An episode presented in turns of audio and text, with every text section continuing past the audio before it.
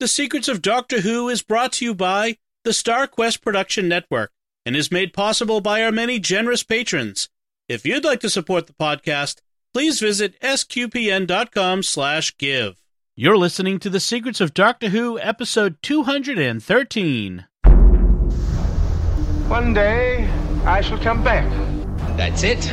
I've been renewed. is when a Time Lord's body wears out, he regenerates. I'm a Time Lord. I'm not a human being. I walk in eternity. Braveheart. Change, my dear, and it seems on a moment too soon. Unlimited rice pudding. Position healers. Wearing a bit thin. Fantastic. Allons-y! I am Scottish. I can complain about things. Ooh. She'll be fine. Hi, I'm Dom Bettinelli, and you're listening to The Secrets of Doctor Who, where we discuss everything about the hit BBC series, Doctor Who.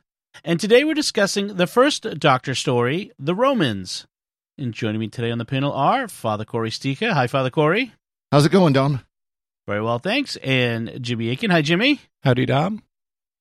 Uh, folks, uh, just a reminder if you uh, can take a moment out of your day to go to Apple Podcasts or wherever you get your podcast from and write us a nice review, that really helps us. Um, more and more folks are finding this podcast, and we really love having you join us.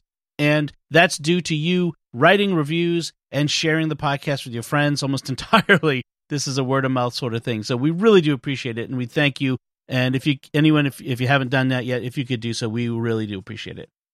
All right, this is the fourth serial of the second season of Doctor Who. It features the William Hartnell's first Doctor, and he's still being joined as companions Ian, Barbara, and now Vicky. This is Vicky's second story.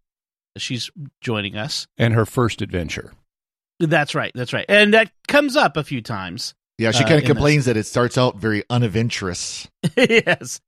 So, so there's an interesting beginning to this. They've the the TARDIS has left the previous planet where they picked up Vicky and materialized on the edge of a cliff, which I think is kind of nice that they do this because you, you sometimes you wonder why does the TARDIS like materialize in some odd places? It always you know in science fiction they always materialize or beam into the right place, like never on the edge of a cliff. Well, here it's the edge of a cliff and it teeters and falls off uh, the cliff. And that was our literal cliffhanger from the previous episode. Yeah. yes, a literal cliffhanger.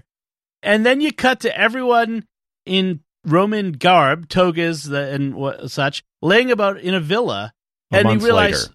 a month a month has passed. They've been there, uh, and and then this is when Vicky complains about. I thought we were having adventures, and uh, you know they're they're having some fun, I guess, uh, laying about. They're squatting. they're Yes. because it they're in a villa apparently without permission, and we're told later that the owner of the villa is away fighting a campaign in Gaul, so in France. Mm. But they they found the villa unoccupied even by servants apparently, and yeah. and decided, hey, let's just take it over and squat here until we don't. Yeah, right, right. Uh, you know, it's, I, and I should point out this is another one of the pure historicals. There are no aliens. There's no uh, spiritual beings. There's no nothing. That this is all purely historical. And again, this just reinforces my. I'm, I'm riding this hobby horse again. I think Doctor Who should go back to doing occasional pure historicals because it's fun. They're fun Mhm. stories. You can have a lot of fun with them, and you know it. It's not something. It's something that, frankly, would probably be better than half the fake historicals or the alien in a historical situation episodes Right. we've seen. Well, and Right. in fact, at this point, anything set in Earth's history, it's like, okay, we're just waiting for the alien to show up. Right. Well, that what was that? The first uh, season for the Thirteenth Doctor, where they were Oh. in uh, Kashmir, uh, you know, the between the the uh, partition of India, and it's like that would have been a great story just on its own about the partition of India. You didn't have to bring aliens in. I just, yeah. So uh, I, I was I'll- I was thinking of the Rosa Parks one, and that's the same kind of thing. And and then there it was in that same season the King James the first uh, or King James episode, and again Yeah, right. aliens. It's just aliens, aliens, aliens. You can't go anywhere in Earth's history without hitting aliens. that's right. you can't swing a dead cat without hitting an alien in Earth's history. And the dead cat probably was an alien. That's right. So in this one, we're going to meet Nero. That's uh, we're we're in July of eight, 8064. 86. That's right. That was the, the exact year. That's very. It's very significant date as we'll come to. But uh, we're going to end up meeting Nero. But we start in this town of Asinium, Assisium. So is that Assisi, the town of? It- well, they Assisi? go to it is Assisi. Yes, they're actually Okay. outside of Assisi in the villa, Okay. but that is a town they go to on the way to Rome. Um, before we we do that, though, you know, we have a, a good bit of time in the first episode spent at the villa, which Mhm. I really like. That's just character interaction between our four principals. Yep.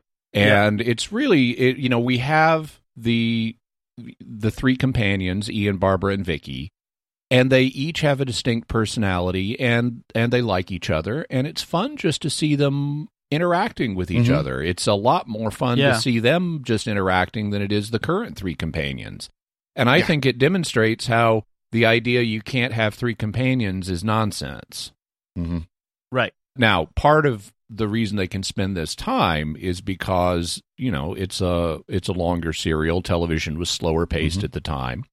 But it still it just works. It's just fun to watch Ian and Barbara. They're clearly friends. They tease each other a little bit.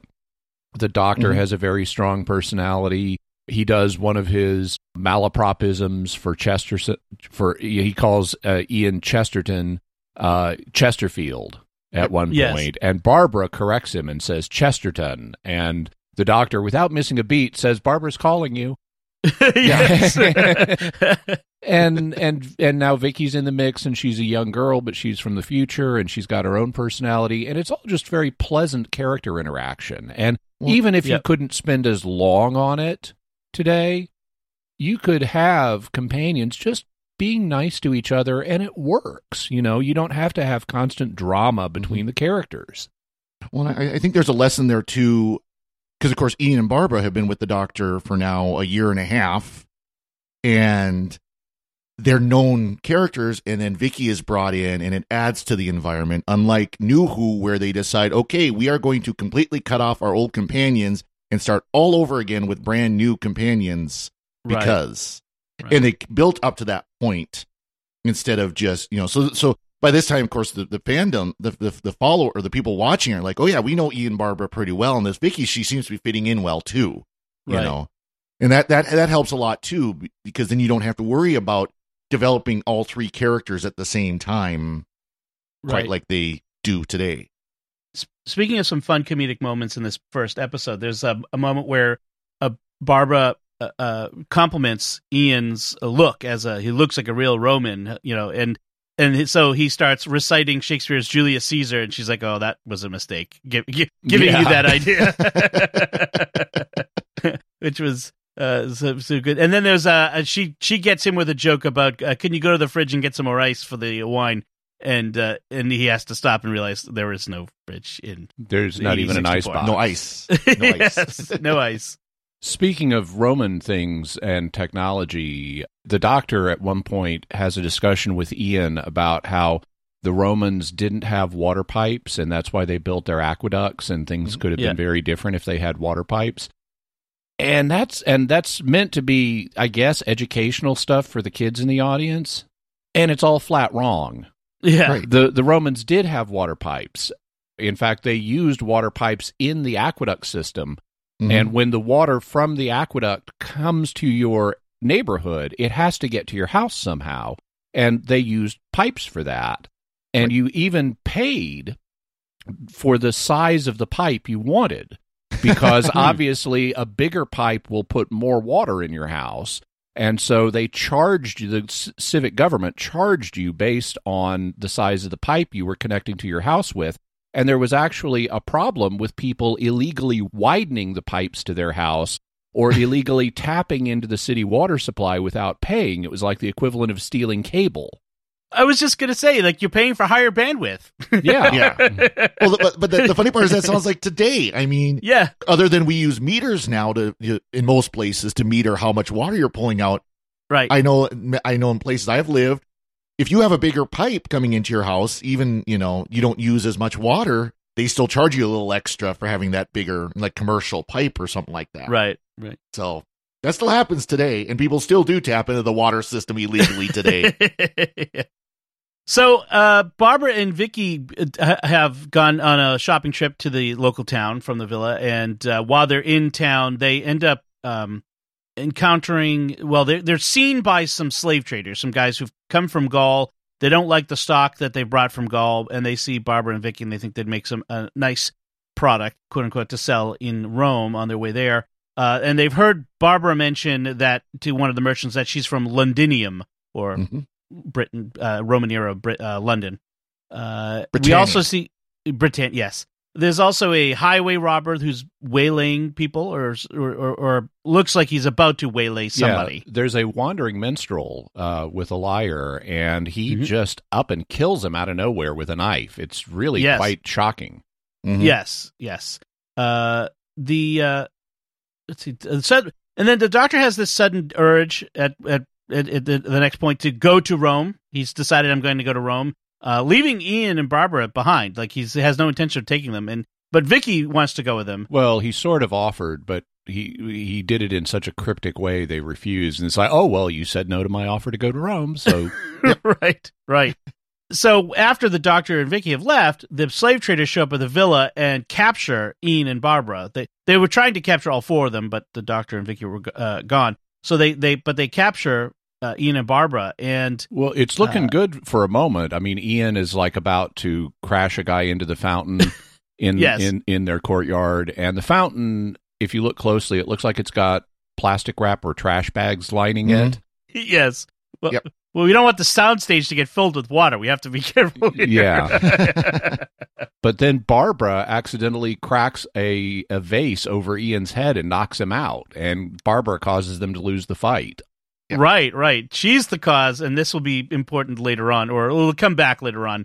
Uh, that she's the cause of them ending up becoming slaves. Because, well, we'll get to that second. Because, because at the same time, the Doctor and Vicky are on the road to Rome, and they stumble on the body of that musician, the lyre player, who was killed by the highwaymen. And for once, the doctor doesn't get blamed for the murder of a person whose body he's just stumbled across. Instead, But it looks something- like he's about to. Looks like he's about Yeah, to. yeah. It looks like he's Yeah. about to, but instead something completely different happens, and because he's an old man and he's holding the old man's lyre, he gets mistaken for the wandering minstrel.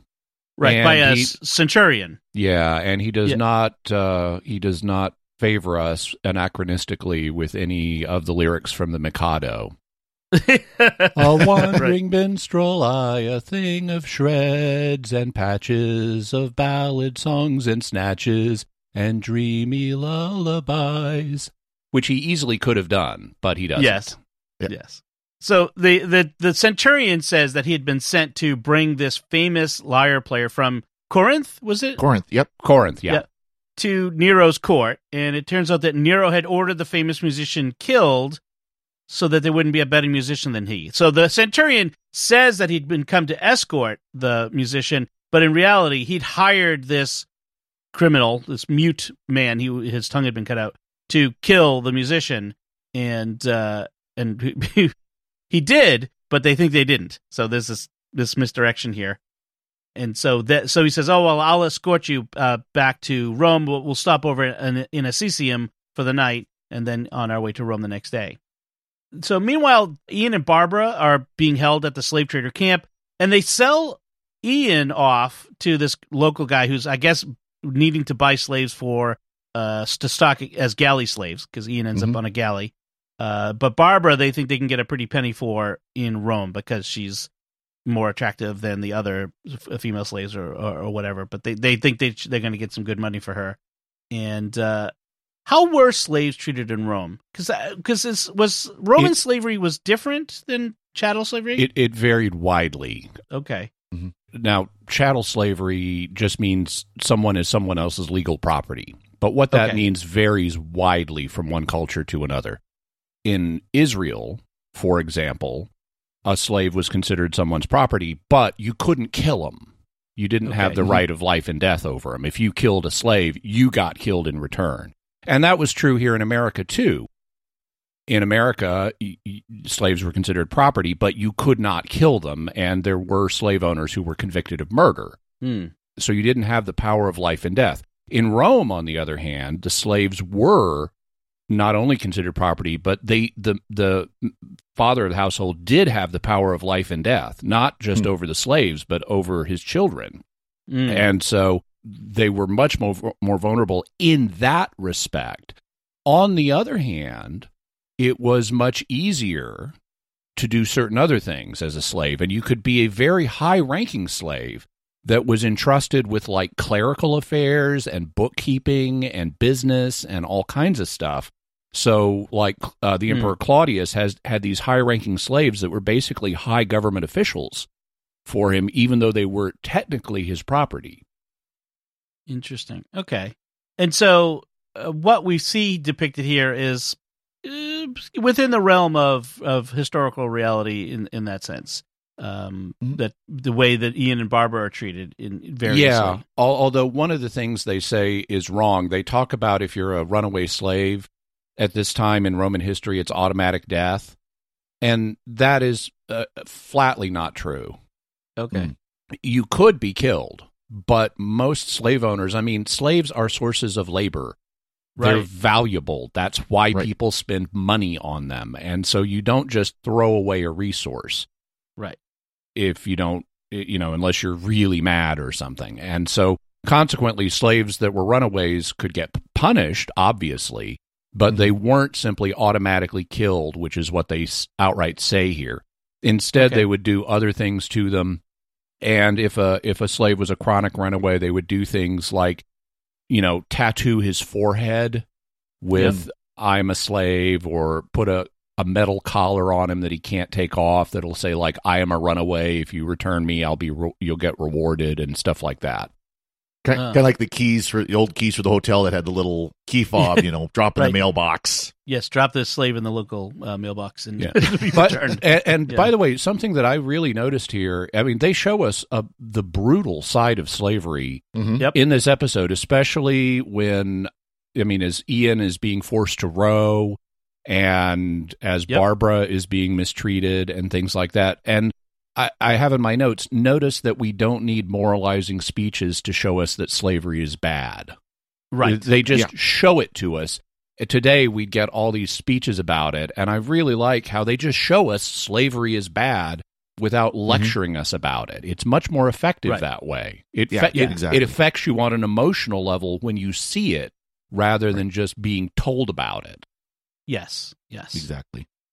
Uh, so uh, overnight in uh, CCM, the doctor is attacked by the hired killer again. Uh, well, not again, but the hired killer attacks the doctor in his room in an in an Mm-hmm. inn there, and the doctor fights him off and seems to have fun fighting Oh, him off. He's Oh, yeah. chuck he's chuckling. He's doing the little William Hartnell tittle titter as he's as as he's flipping this guy like like he thinks he's the third doctor or something. That's right.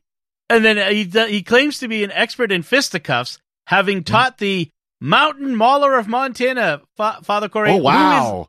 do you know the Mount the Mountain Mauler of Montana? Oh, everybody in Montana knows the Mountain Mauler. No, this was an ad lib by William Hartnell. A great one, by the way. You know, I mean, that was be pretty quick to come up with something like that. But that is pretty good. no, that was an ad lib of his. It's not somebody who exists or existed. So What I mean, so literally an ad lib, not it wasn't even scripted. Yeah, it was, it was an not ad-lib. scripted. It was a No. complete oh. ad lib. It was something That that, is he awesome. just came up on the fly. That is great. Good job, William Hartnell. Um, and, And, and he also and, then the actress playing Vicky has to react to it, and Yeah. and he he, he says, "Have you ever heard of him?" And oh, of course you haven't, and he lets her off the hook. Yeah. that was unexpected in the script. the poor- the poor actress. Uh, it, it- he also reveals that he knew. He tells her that, oh, I know that it was the centurion who hired the man to kill to kill me. So uh, I'm not uh, so worried about that. Uh, they they by the way they end up uh, Vicky ends up tossing him out the window. the uh, the you know uh, in the in the when she comes in to intervene, and so he's like, why'd you throw him out the window? I wanted to question him. So Barbara ends up in the slave pits in Rome, uh, while Ian is now a galley slave, and there, I'm I was a little unclear on the time f- that's passed, but it, it seemed like it was five days because Barbara says something about a month, uh, but I think maybe that's the month that they were in the villa because Ian says something about being on the galley for five days. So Yeah. I'm not sure what was there, but in any case, we we do get a bit of, of the development of this of the what goes on on the galley, but the the long and short of it is that the galley ends up in a storm, it breaks apart, and Ian and this other slave named Delos they escape. Yeah. And the the shipwreck is really dramatic. I mean, they're using stock footage for the outside shots of the shipwreck. Yep. But then we get interior shots of the water being sloshed on the galley slaves Yep. and their overseer, and like a beam comes loose and hits Ian on the head as the ship is breaking up. And Right. it's very this is very effective dramatic footage uh, watching a Mhm. ship from the inside being crushed by the waves. Yeah. yes. Yes. Although it was kind of funny, obviously the technology of the time that the water sloshing on the slaves was a guy with a bucket off Yeah. camera throwing it on them, but still, Yeah. It, it's clear they It did didn't the have effect. Shamu flinging the water on them. yeah, Yeah, it did yeah. the effect though. So, uh, Barbara's in the slave uh, pits in the cell, and a Roman aristocrat of some sort named Ta- Tavius. We'll find out who he is really later. Um, he's determined to to purchase Barbara, and and, and he doesn't want to wait for the auction. He um, offers, you know, to, to buy her outright. But the slave master, the Sev- Sevcheria, is he wants to put her on the block. He's, he And- thinks he can get a better price. And the reason Tavius wants to purchase Barbara as a slave is because he saw her being kind to a Mhm. worse off Gaulish slave woman. Right. And instead of just thinking of herself, so he's spotted Right. that Barbara is not only beautiful, Barbara also is a quality person. That's Mhm. right. So at the auction itself, then there's there's some back and forth, and then Tavius steps up and just bids like ten thousand when everyone else was still at two thousand. Like Yeah. he just overbids. Um, Meanwhile, the doctor and Vicky are wandering by, but because and Vicky starts to look over at the slave auctioning, but the doctor shields her from it. It's like, oh, Right. that's nothing for you to be concerned about, my child. So the doctor is purposefully shielding Vicky from the reality of slavery, mm-hmm. and that is what causes them to miss the auction of Barbara. They And could this- have reconnected with Barbara at that moment if the doctor Right. hadn't done this.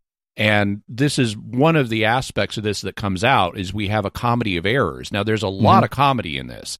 There's a Yes. lot of even eh, despite the dark themes we've mentioned, there's also a lot of comedy like when the doctor is fighting with the mute assassin yeah, and there's a lot of sight gags and there's a lot of comedy of error stuff where people are narrowly missing each other. Yep. And and they actually were not going to have Ian and Barbara's plot sync up with the Doctor and Vicky's until the very end of the final episode. Despite the fact they're all running around the same space, they all keep missing each other.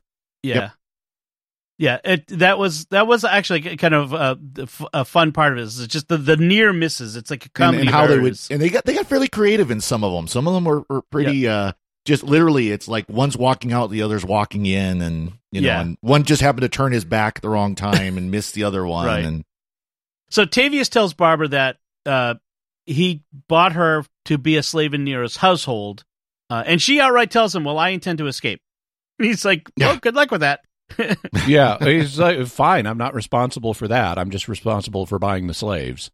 That's Mhm. right. Uh, oh, by so- the way, we should mention one of the reasons that that this episode I think comes off as well as it does is it's only a four parter. yeah, It was originally meant to be a six parter, but when Susan left, they shaved off the first two episodes of this and turned it into Vicky's introduction on the planet Dido. So Oh. as a result, they only had four slots, and thus this is a pretty tightly paced one. Yep. Yes, and it is. It is actually. It's a lot of fun like that. Uh, it's better for it. Uh, so the doctor is uh, ends up being brought to his audience with Nero, and uh, Nero wants him to play the music, and of course the doctor cannot play the lyre. Like he is a liar about being able to play the lyre, and so Mhm. he he always has these uh these he, these figures out these ways to flatter Nero, inflate his ego, and get out of having to play for him. There's always he keeps doing these, and it gets really crazy in a bit. We'll we'll get to that, but uh, yeah. uh, he he does flatter Nero's lyre playing and uh, and, and as a way of getting out of uh, having to play for him here. But he's got to come back and, and do it later. And and this is something that's kind of interesting about William Hartnell's character in this episode. He he's just determined he's going to Rome. And the Yeah. other characters, the the companions are all, "Doctor, are you sure that's a good idea? Are you, Hmm. you know, they keep sounding this caution note." And he at one point takes offense cuz he catches the implication he's an old man. This is dangerous. Why is he doing this? It's like, "I'm perfectly capable of taking care of myself." And he really is very brash. Even after the guy gets murdered, Vicky is like, "Doctor, do you think we should maybe rethink this? I mean, you you just Yeah. you just survived an assassination attempt. Maybe we don't want to go to Rome." And doctor, you cannot play the liar. How are you hmm. going to deal with Nero when when he wants you to play the liar? And Vicky is constantly so- sounding this caution note, and the doctor is constantly overruling her. But it struck me this overconfidence is in character. I mean, Yes. not o- not only for William Hartnell, but for later doctors as well. I can totally imagine, you know, say uh, Matt Smith's eleventh Doctor just brushing aside these concerns. He'd do it in a slightly different, more boyish way, Mhm. but Yeah. I can easily imagine, yeah, the Doctor's just going to do this and throw caution to the wind. Well, and he's even getting he's even getting glee out of the out of the danger. I mean, there's points where he's almost gleeful that there's this this uh, intrigue going on in the the in the Right. court there and everything. Yeah, I was going to say in this episode or in this story, William Hartnell is clearly having a lot of fun. Mhm. Right. And there's no bigger thing. There's not. We're not saving the planet. We're not. You know, uh, preventing anything. He's just having an adventure, meeting Nero. That's just. Mhm. That's all. It's this is about, which is kind of fun.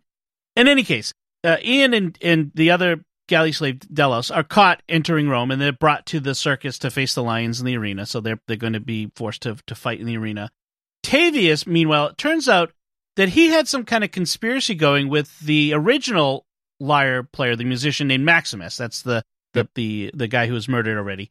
Uh, and so he keeps having this these uh, conversations full of unspoken understanding that the doctor has no idea what he's talking about, but kind of goes along with it uh, about with some kind of intrigue and conspiracy.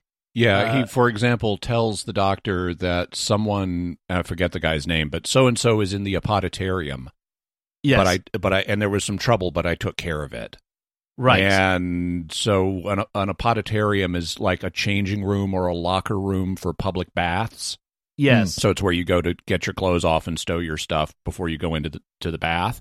And later, the doctor and Vicky go into the apoditarium and find the find a dead body behind the curtain. Yes. So they That's- find a dead bod in the apoditarium, and and and that's apparently what Tavius was referring to when he said there was trouble, but I took care of it. Right. In fact, it was the Centurion who had arranged the um, assassination attempt.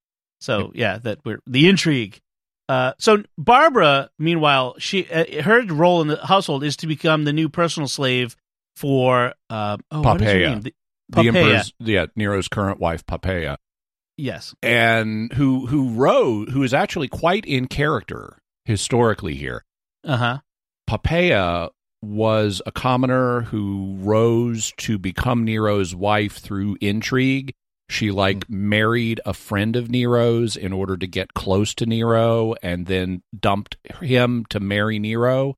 And I mean, she dumped him to make herself available and then set her sights on Nero once she Ah. was in the circle.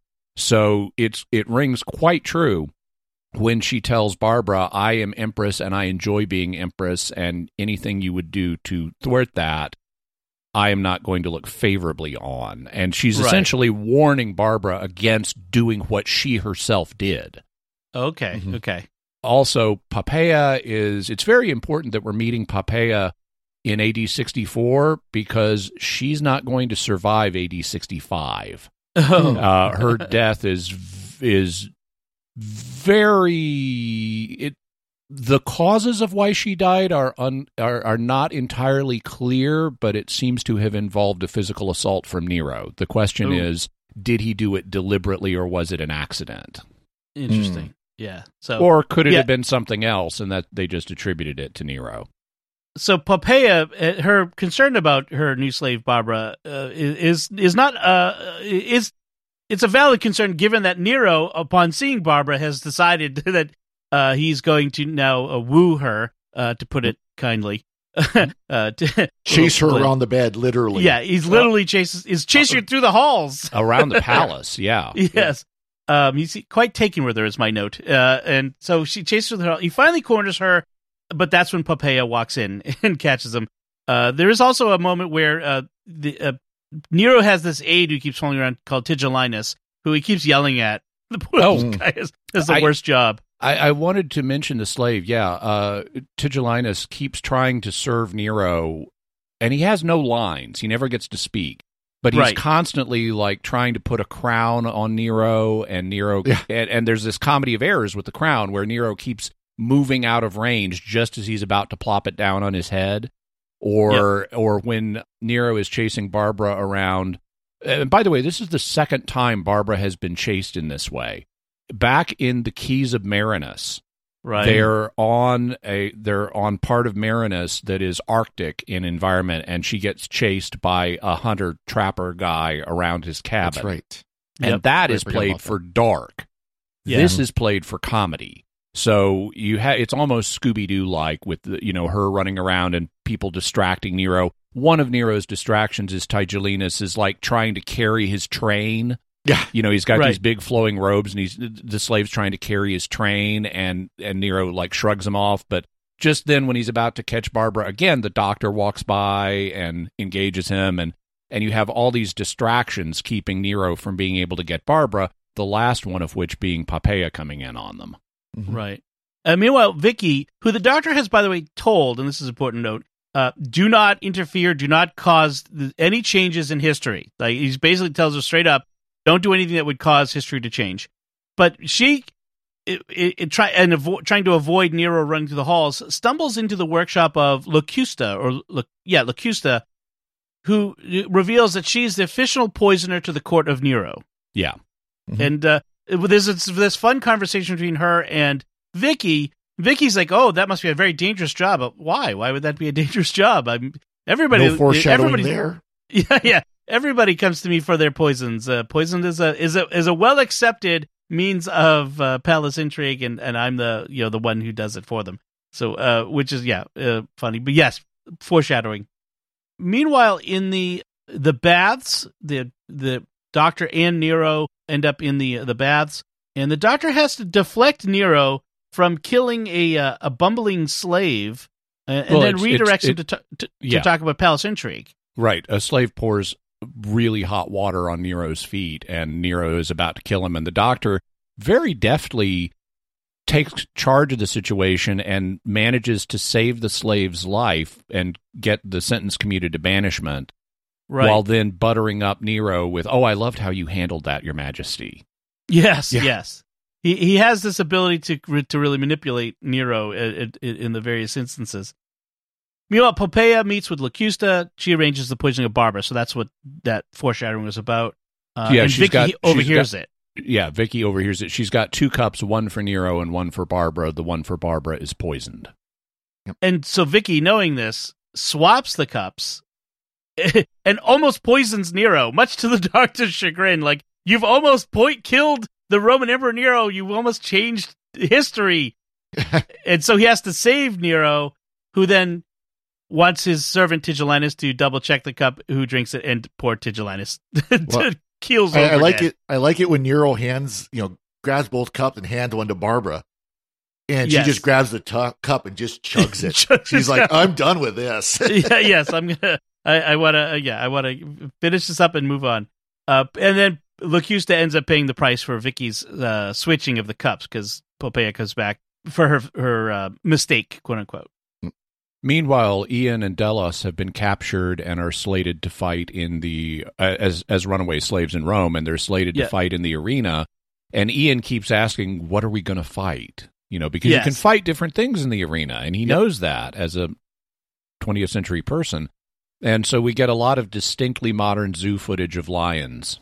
Yes, yes. In fact, one of the uh, the cliffhangers for the one of the episodes is all of these uh, lions pacing in their cages. So Nero has thrown a banquet at which the Maximus, quote unquote, the doctor, is due to play his music for the for, uh, finally the most famous musician, and the doctor ends up doing a variation on the Emperor's new clothes by Mhm. saying he's playing music that only the most discerning will be able to hear, those with the most distinguished hearing, and then doesn't actually play, like pretends to pluck the strings, and everyone's like, "Oh, that is so wonderful." And Nero, of course, is like, "Oh, yes, the, isn't that the best ever?"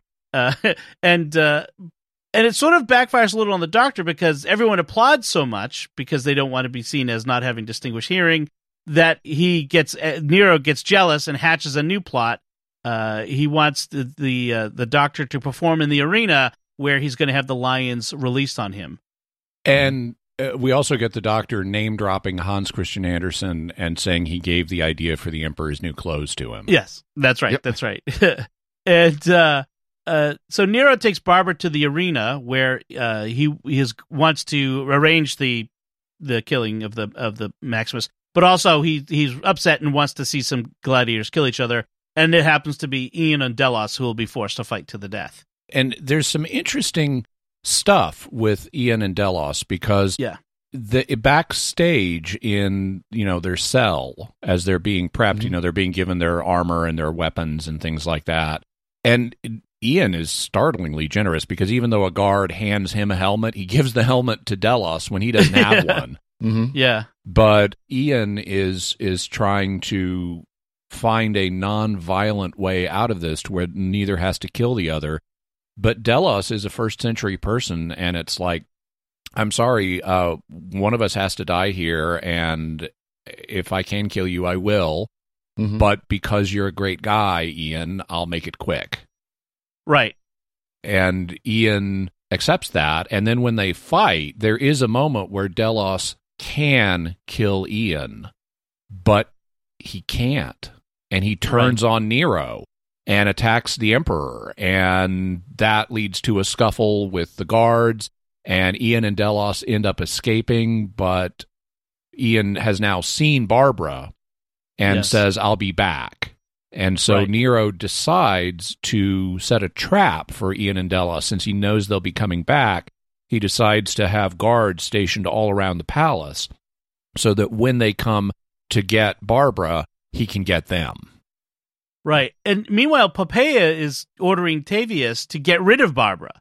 Uh, so that you have this this conflict here where Nero wants to use her as bait. Tavius has been told to get rid of her, and Barbara tells him now she now plans to escape, which he sees. Tavius says, "Oh, this aligns right with my plans, with what I need to do because of Poppaea." So yes, I'll I'll help you escape now. Ian is coming to rescue you. Meanwhile, Tavius is kind of the linchpin among all these characters, and he's trying to further the conspiracy against Nero Yes. by moving things along. He keeps t- updating the doctor on. So you're gonna uh, Nero's gonna have you play in the arena, and he's gonna set the lions on you, and so you need to do your thing before then. Right. And the doctor eventually gets out of Tavius what he's supposed to do.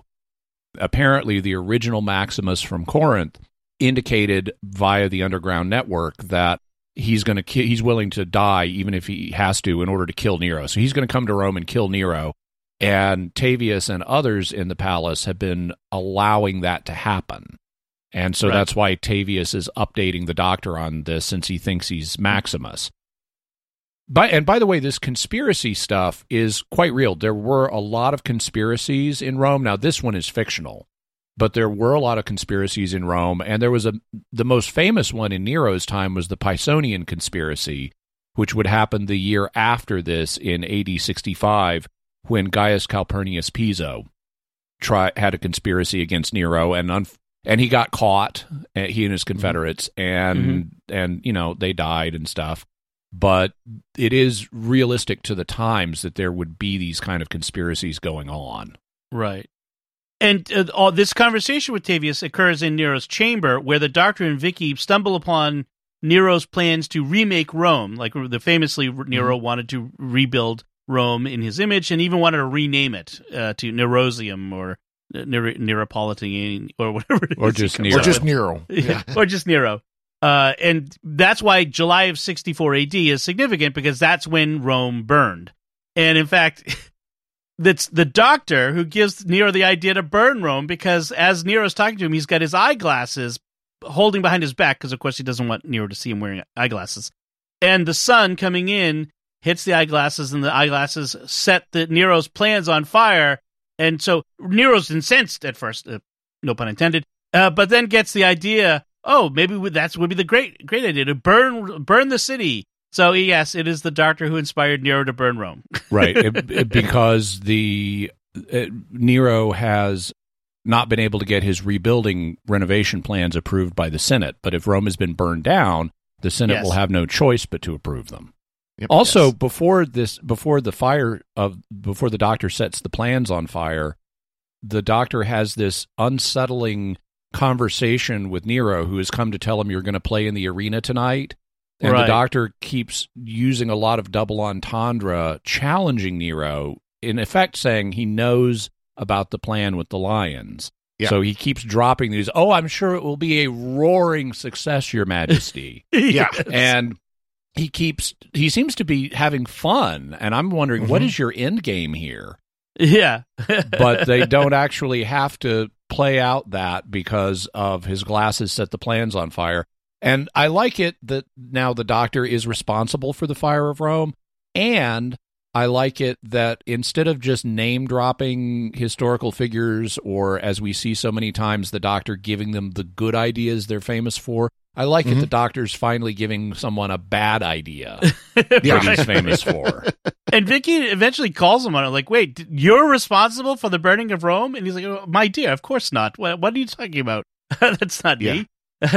Uh, I find it interesting that the slave trader Sevcheria is the one put in charge of the palace guard, but it's you know you can't Limited uh, cast. introduce- Yeah, limited cast. Can't introduce another another uh, character.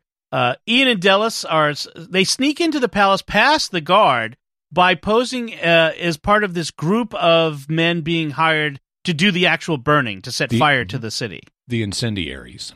Yes, yes, they, they are they are uh, uh, improvised incendiary devices. Uh, so, uh, meanwhile, Tavius takes Ian to Barbara. So he he he, meets Ian in the in the hall there, takes a tour, uh, and while the Doctor and Vicky are sneaking out, so that's their plan is to sneak out past the guards. Uh, Ian Right, and so- Barbara. So Yeah. the doctor and Vicky sneak out on their own, not realizing Ian and Barbara are even here. And Yes. Tavius helps Ian and Barbara escape. And as they're going, we get a shot of Tavius after they've left. He says goodbye to them and basically wishes a blessing on them. And he's Mm-hmm. holding on his chest a, a crucifix or a cross. Yes. So we know Right. now that Tavius is a secret Christian. Right, and that's one of the that's why Barbara's kindness to the other uh, uh, the slave was what attracted his attention because it was a Christian thing to do. He saw the the, the charity of Christ in her, and Mhm. that was the sort of thing. So, uh, and also apparently why he's trying to uh, advance this intrigue of killing Nero. And he had already uh, earlier, well, okay, so two things. He had also earlier kind of cryptically referred to him having his own reasons for why he's helping Barbara. Right. And now we get the reveal on what those reasons are. yes, On the Nero thing, though, this is a bit of a historical inaccuracy. Now, you could say, okay, by 64, Nero was so bad that a Christian in his court might want to unseat him. Uh, so that's maybe, but Nero is famous for persecuting Christians, but he didn't persecute them until after the Great Fire because Right. he used Christians as scapegoats, trying to claim they set the Great Fire. So the persecution of Christians really didn't break out until AD 65. Prior to that, Nero doesn't seem to have had a problem with Christians. In fact, the evidence we have from Scripture and from outside Scripture would indicate that when St. Paul was brought before him as a citizen of Rome for his first trial, that Paul was vindicated and Nero let him go. Said he Hmm. hadn't he hadn't done anything, you know, here that violated Roman law and he could go. And and so Nero actually seems to have not had a problem with Christians until they became scapegoats for the fire. And so a Christian like Tavius before the fire wouldn't have reason to move against Nero on the grounds that Nero was hostile to Christians because he wasn't yet. It would have to be Right. other mm-hmm. grounds. and to be fair, they don't explicitly say that that's why he's moving against them, but sort of implied. It's- but you can have other reasons. the, yeah. the school kids in the audience are going to be thinking, "Oh yeah, he persecuted Christians and he made them fight lions in the arena and stuff." Yes, he did, but Right. not until after the fire. Right, right, right. So uh, outside the city, Vicky and the doctor watch Rome burn. Uh, although the doctor seems a little more uh, amused by it than I think he Oh. should be. Both him and Vicky, they're too positive as they're watching Rome burning. yeah. Uh, and this is where Vicky accuses the doctor of giving Nero the idea, and he he uh, re- rejects that that uh, accusation. Uh, meanwhile, Nero we see famously fiddling on his lyre while Rome burns. Uh, you know, is the crazy Nero. And uh, Ian and Barbara make it back to the villa uh, on their own, and neither group knows about the other's adventures. They, in fact, I don't think they ever figure it out uh, that the adventures that they had at the same time at the same place, do they? Well, uh, well, the the doctor and Vicky tell Ian and Barbara their story, uh, mostly Right. off camera. But Yes. Ian and Barbara never get around to telling the doctor and Vicky what happened to them. Although Vicky at the end of the episode is still wearing a gold bracelet that Nero gave her. And actually, that gold bracelet is going to become a plot point in the next episode, in the next story when they get to the web planet. Oh, okay, okay, yeah. Vicky so or they, was it Barbara that had it? Barbara, I'm sorry, did I say Vicky? Oh. Yeah. Oh, Barbara. Okay. So uh, they they they end up leaving the uh, the villa. They take off in the TARDIS, and uh, there's this whole b- bit here because this is only the second trip in the TARDIS that Vicky has taken, where she doesn't believe that the Doctor is not in control of the- in the sh- of the ship, and uh, so there's a kind of a funny little repartee between like Barbara, Vicky, and Ian about. Yeah, he's we- he's not really actually in control of wh- where we're going and how we're getting there. So it's just something to keep in mind. And uh, then they end up getting caught up in some sort of space anomaly, space time anomaly, and that will dra- bring us to the the next Pla- episode, the Web Planet. On the planet Vortis, yeah. So, uh, final notes on the Romans, Father Cory. Uh, nothing. I just it was it, it was you know for the dark topics like we talk about. It was it was a very enjoyable episode, and it, it was nice again another classic Who episode that actually moves. Yes, yes, Jimmy. I I thought I'd mention a couple of the sight gags that we get because we mentioned there's physical comedy in this. One of them is when the doctor is first brought in to play for Nero. This is before the dinner banquet scene where he does the Emperor's New Clothes routine.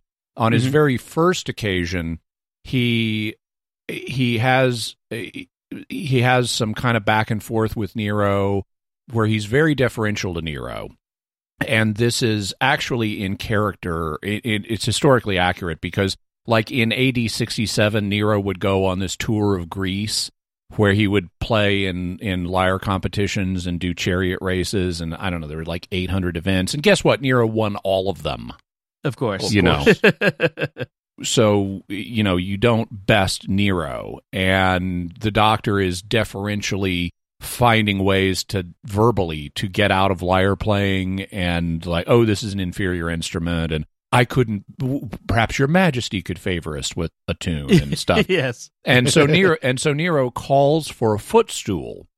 And what he's going to do is he's going to put his leg up and like put his foot on the footstool and then use his uh, bent leg to brace the lyre to play it. Mm. But the doctor, not being a lyre player, thinks he's called for a stool for him as an old man, and he tries to sit down on it. yeah, And and so we get that. we get this sight gag as the doctor tries to sit down, and the Nero puts up his foot Yeah. later when when Nero is starting to ch- actually a little bit before the chase with Barbara, but Nero is in his chambers with Poppaea and Tigellinus when Tavius comes in to tell him something, and they're leaving.